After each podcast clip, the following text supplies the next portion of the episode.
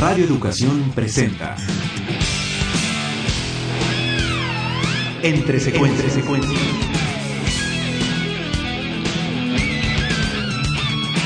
Sucesiones de imágenes que marcan tu vida y que pueblan el inconsciente cinéfilo.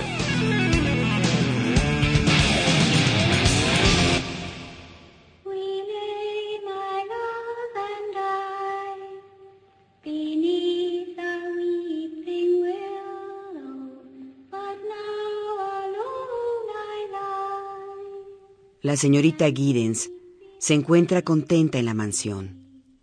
Tendrá poco más de una semana que trabaja ahí, pero la dulzura de los niños, Flora y Miles, la hacen sentir querida e importante. Fue contratada por el tío de los niños para que se hiciera cargo de ellos más allá de su simple función como institutriz. Pues él no tiene tiempo y parece que francamente tampoco tiene interés en su educación o en su desarrollo.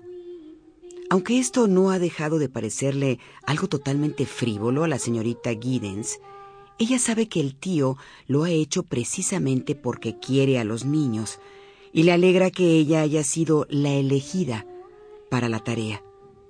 Ahora se encuentra bañada en luz de sol en el enorme jardín inmediato a la mansión. Ha salido a cortar hermosas rosas blancas que se deshojan al contacto con la mano.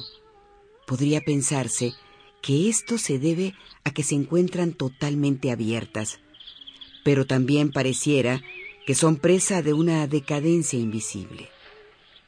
La señorita Giddens maniobra contenta con sus tijeras sobre los tallos, mientras a lo lejos se escucha la voz de Flora interpretar una inquietante canción que pareciera no ir con una niña. La canción dice, ¿Cuántas veces mi amado y yo nos hemos sentado bajo el sauce llorón? Pero ahora sola estoy, llorando junto a mi árbol querido. Yo canto mi viejo sauce y el árbol llora conmigo. Yo canto mi viejo sauce para que mi amado vuelva conmigo. La señorita finalmente le sonríe a la interpretación y continúa en su colecta silvestre. Observa la media docena que ha juntado hasta ahora y regresa su mirada hacia los enormes tallos que sostienen las rosas. Más allá, al fondo de unas rosas, parece observar algo. Separa con las manos las varas del rosal y ante ella descubre una pequeña estatua de lo que parece un ángel, en cuyas manos yacen un par de manos de piedras cercenadas. Tal vez tiempo atrás, en donde ahora yace un ángel erosionado por el tiempo, hubo dos ángeles sosteniéndose de las manos. Mientras piensa esto, de la cuenca que conforma la boca del efigie se desliza un escarabajo o insecto de tamaño respetable. Sorprendida, Miss Giddens se echa hacia atrás y se queda unos segundos sin mover ante la impresión y al percatarse de que el silencio se ha apoderado del momento. Un tanto confundida, trata de escuchar algún sonido y mientras va aguzando el oído, su mirada parece identificar algo en una de las torres de la mansión y que apenas logra distinguirse de entre la cegadora luz matutina. Se ven revolotear algunas palomas en la torre, pero sobre todo alcanza a identificar la silueta de un hombre que va y viene sobre la torre. La visión es notable y desconcertante, pues se supone que no hay hombre alguno en la mansión. Tan solo los niños, el ama de llaves, una mujer más de servicio y ella. La señorita Giddens suelta sus tijeras casi sin darse cuenta y se dirige hacia la torre. Cruza una puerta enrejada y pasa sobre un patio mientras no puede dejar de pensar en el hombre que acaba de ver arriba. Docenas de palomas cruzan a su paso como si fuera un baile. Y finalmente logra acceder a la torre.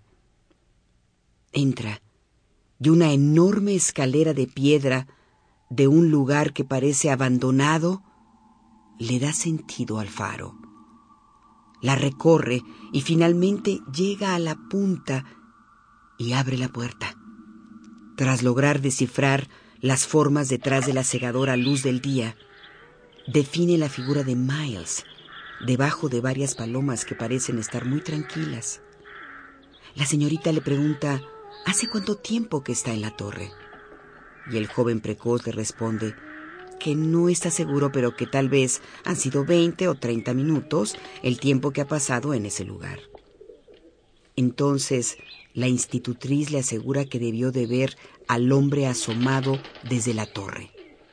Miles responde que estaba totalmente solo, sin contar a las palomas, por supuesto. Ella dice que no puede ser, pues hace dos minutos ella lo vio. Miles entonces responde que seguramente se confundió y fue a él a quien vio. Pero la señorita le repite enfática que se trataba de un hombre. Miles, con cierta preocupación, le asegura entonces que espera que esté equivocada pues es muy bonita como para usar anteojos. Más que desconcertada por la respuesta del niño, la señorita Giddens está impresionada por la aparición que atestiguó y que espera saber a qué se debe.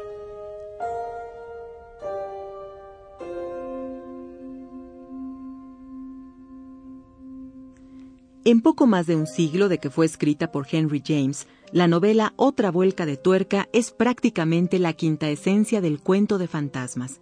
Estableciendo las características básicas del relato de fantasmas en detalles y atmósferas, a esta historia no le ha sido indiferente el medio cinematográfico al sumar alrededor de 15 adaptaciones entre televisión y cine.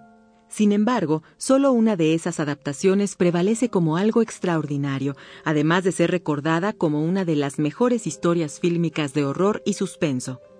The Innocents, conocido en México como Posesión Satánica, es el tercer largometraje en la filmografía del inglés Jack Clayton, impactante adaptación al clásico de Henry James, hasta antes de otra vuelta de tuerca, las mansiones góticas, los fantasmas malsanos y el horror a lo desconocido ya existían como elementos de este subgénero, pero con la obra de James se le dio un nuevo sentido. Antes de The Innocents, la sugestión a través de atmósferas, luz y sombras ya existían en el cine, pero con esta obra de Clayton se logró un balance perfecto que hasta el día de hoy continúa produciendo escalofríos, además de permanecer como una obra muy influyente en una gran cantidad de cineastas. En este filme, Deborah Kerr interpreta a la señorita Giddens, quien es contratada por un acaudalado individuo para que se encargue de la educación de sus sobrinos Flora y Miles. Aunque en principio solo se encargará de Flora, a unos días de su llegada se le suma Miles, quien fue expulsado del instituto en el que estudiaba supuestamente por tratarse de un elemento nocivo entre sus compañeros. Aunque al inicio la extraordinaria relación que lleva con los niños le hace pensar a la señorita Giddens en la posibilidad de la felicidad, ciertas actitudes de los niños comienzan a ponerla en alerta, como preámbulo del caos y el terror que se enquista entre las paredes de la gran mansión. Cuando la institutriz se entera de la trágica muerte del chofer y la anterior institutriz, cuyas almas parecen rondar a los niños, lo intangible e invisible se convierte en una razón para temer entre las sombras y sí, también a la luz diurna.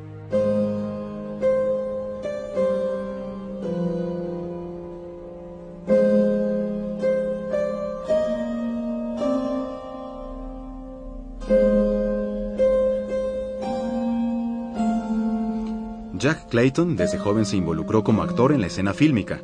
Con el paso de los años se inmiscuyó en los diversos oficios que conforman el arte fílmico.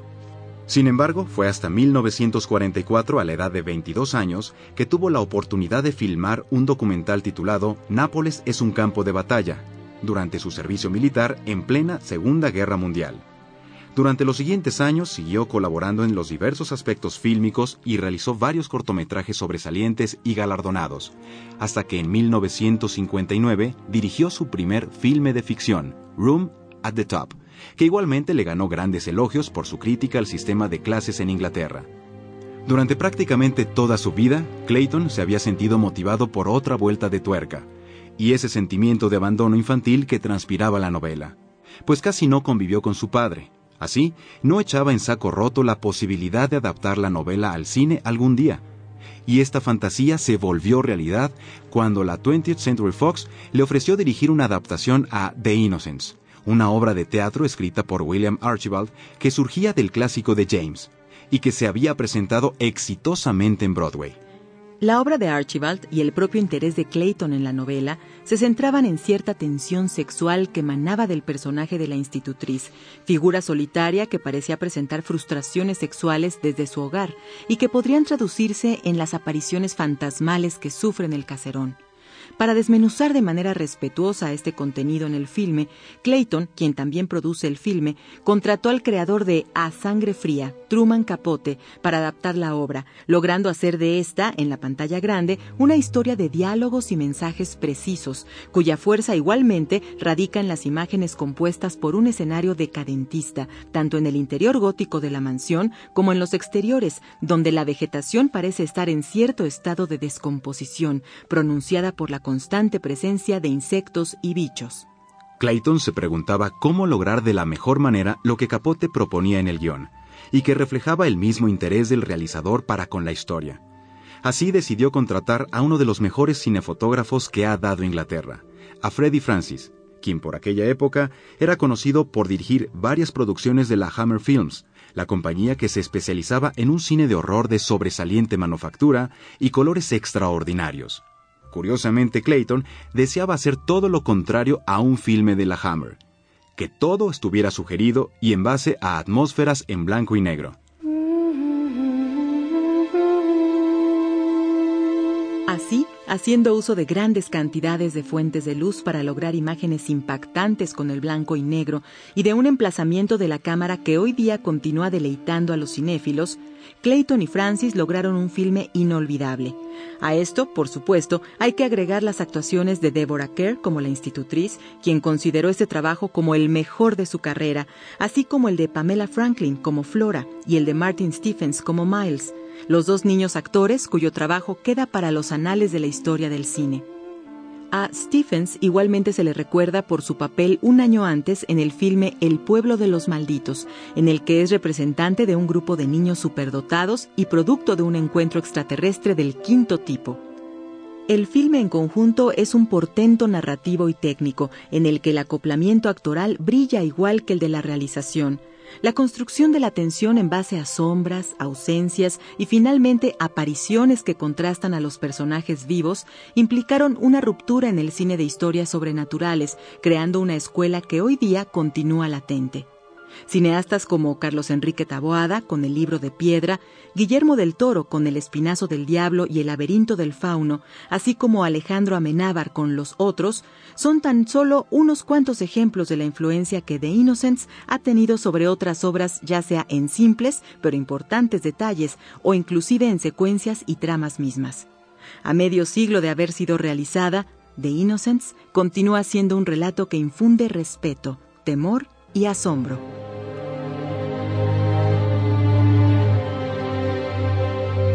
Recuerda que puedes volver a escuchar este programa en el micrositio de Entre Secuencias del portal www.radioeducacion.edu.mx. Ahí también recibiremos tus comentarios sobre esta serie. Participamos Alejandro Ramírez, Montserrat Pérez Lima, Vicente Morales, Mauricio Matamoros, María Eugenia Pulido, Gerardo Quirós, Mari Carmen García y Mario Ledesma.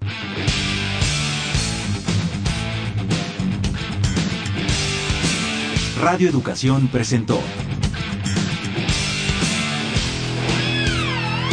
Entre secuencias.